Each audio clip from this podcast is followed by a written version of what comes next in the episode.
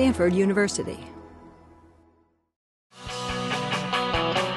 You're listening to a podcast from Stanford University's Center for the Study of Poverty and Inequality. I'm Diantha Parker. This week on the podcast, it's official. The recession that began in 2007 has now earned a capital R, and economists deem it severe enough and long enough to call it great, just like the Depression of the 1930s. But it's also notable for how much it's eaten away at household wealth. Almost all groups uh, got adversely impacted by the Great Recession the rich, the middle class, and the poor. That's New York University economist Ed Wolff. And new work he's done with Stanford's Collaboration for Poverty Research has uncovered some startling data about who's been hit hardest. If you'd asked that question in 2007, when the recession started, Wolff says, the answer might have been the very rich. They don't provoke much sympathy, but they did, and still do, control and hold much of the country's wealth. Wolff divides them into two groups the ultra rich, with investments of about $30 million or so, and the regular rich. Those people are also called high net worth individuals, and they're worth at least a million or so. Because the stock market plummeted in 2008, those groups took an early, heavy hit, and the economy followed. According to numbers from Merrill Lynch, Capgemini, and Forbes, Wolff estimates these folks and the U.S. economy lost a total of $2.6 trillion. Just to put that number in perspective, in 2009, 2.6 trillion was almost the entire GDP of France. Wolff says the stock market's mostly recovered now, and thus so have the rich themselves. But the wealth that was lopped off the top of the U.S. economy is still missed by the middle class and the poor. And Wolff says it's these groups who were really hit the hardest and are still far from recovery. That's partly because the middle class has most of its wealth in the real estate it owns. Wolff says prior to the Great Recession, say before 2007, a lot of middle class homeowners had taken out too much mortgage debt by refinancing too soon. They were basically using their homes as uh, ATM machines.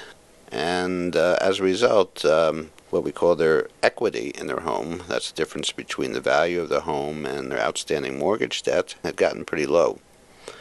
So uh, what happened when the housing market collapsed uh, was that a lot of uh, families found that their um, outstanding mortgage debt was actually greater than the value of their home, and this term we use for that is being underwater, so that their uh, net equity in their homes was actually negative. So, in other words, if they were to sell their homes they would not have enough money to pay back the bank, and uh, they would still be in debt. Wolff found that in 2007, just over 1% of homeowners were underwater. But by 2009, more than 16% were. And some analysts think that number was even higher, more like 20%, which would mean that one in every five homeowners owed more debt on their home than that home was actually worth. That's still the case today, two years later. And what's also sobering is the cross section of people in this situation. They could tick one or any number of the following boxes African American, married couples, people with more than a high school education, and those with incomes between 50 and $100,000 a year. The main thing they had in common was youth. Homeowners under the age of 35 were hit hardest, both by the housing collapse and by the Great Recession in general. The only other similarity they all shared was that the home they owned was also their sole investment, Wolff says. The middle class, which had, uh, as I said, put most of its uh, eggs were in the housing basket, uh, really didn't have much else in the way of financial uh, resources to offset the impact of the uh, housing market decline. So many filed, and are still filing, for bankruptcy, another trend Wolff looked at.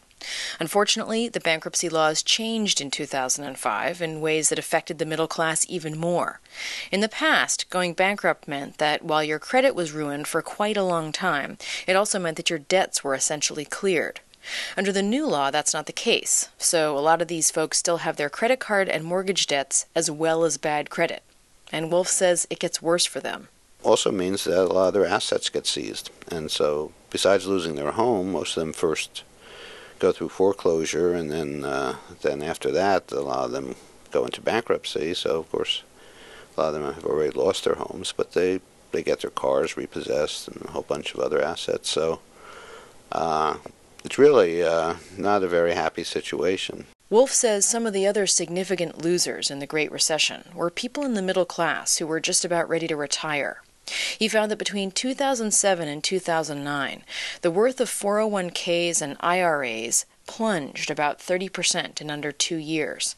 Wolff says the middle class was just not prepared for this. Their retirement accounts went down so much that they no longer had the resources to retire and maintain an adequate uh, living standard. So uh, a lot of them um, have postponed retirement. A lot of these people had planned to retire when they were 64 or 65 even, and now they're postponing it until they're 67, 68. A lot of people are in such bad straits because of their um, of the collapse of their retirement accounts that uh, they may never retire. Wolff calls people just a few years away from retirement the threshold generation, baby boomers in their late 50s and early 60s. In general, people in this age group are living and working longer than they used to. Wolff says that might be good for many seniors and for the economy as a whole. But there are older uh, people who actually don't have jobs they particularly like or who have um, jobs that are physically demanding, and uh, that's that's very tough to do uh, when you're in your 60s and certainly in your 70s. So these people uh, really want to retire, and uh, now a lot of them can't. In the past, Wolff says, many older people who worked jobs like this avoided this problem because they were entitled by law to what are still called defined benefit pensions. General Motors, for example, provided these pensions for its workers, and so do federal, local, and state governments. Wolff says many are quite generous. Maybe too generous considering the uh, reactions in places like Wisconsin. But nonetheless, uh, they, they provided quite generous support for retirees. Now, these programs have pretty much uh, disappeared except for the public sector. And so, in the private sector, most people have to rely on 401k type retirement plans. Wolff thinks they're not enough, though. He and his colleagues have a plan for the government to make pensions universal again to think about a system of uh, tax credits that would allow low income workers and even those who don't work to set up retirement accounts. And these would be subsidized in part by the government. So, this was our idea, and this would have been great. Um, it would help to alleviate a lot of the problems of inadequate income in retirement. But under the current fiscal situation, I'm not sure that they have uh, much hope of moving forward. It's not totally clear how existing policy can help with this. Wolff says the government has a few programs in place to help homeowners who are behind on their mortgages or facing foreclosure. But he finds that in 2009 there were close to 4 million households, or 1 in 45, in foreclosure, and that the government's only been able to help a few hundred thousand of them. He's pessimistic about more help from Washington, though, because of the current budget. If uh, things turn around things turn around in Congress, if uh, I don't think anything's anything's going to happen in the next two years, but uh, uh, 2012, who knows?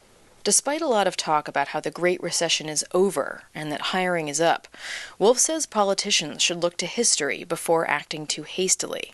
He says there was a recovery roughly five years after the Great Depression started, 1934 or 1935. Recovery was in sight, output was growing, and the unemployment rate was coming down.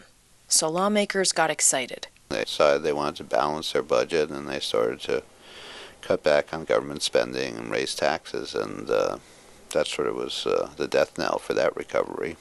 One just hopes that if this normal process of recovery happens, you just hope that the uh, government does not do something stupid to stop it. Wolff worries that if we raise taxes and cut spending now, the recovery we're in could stop. That might set off a new downturn, leading to what's known as a double dip recession. He thinks that's a real possibility, which would mean the full recovery, that right now looks to be about five years away, might take 10 years. And it would take even longer than that for the poor and middle class to recover from the Great Recession as the rich have already done.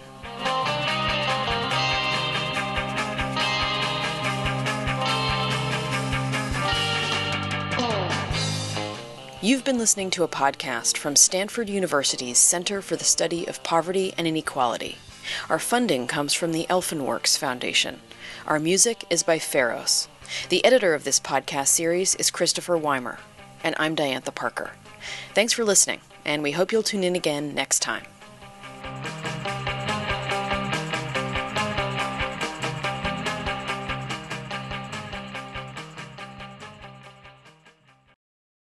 For more, please visit us at stanford.edu.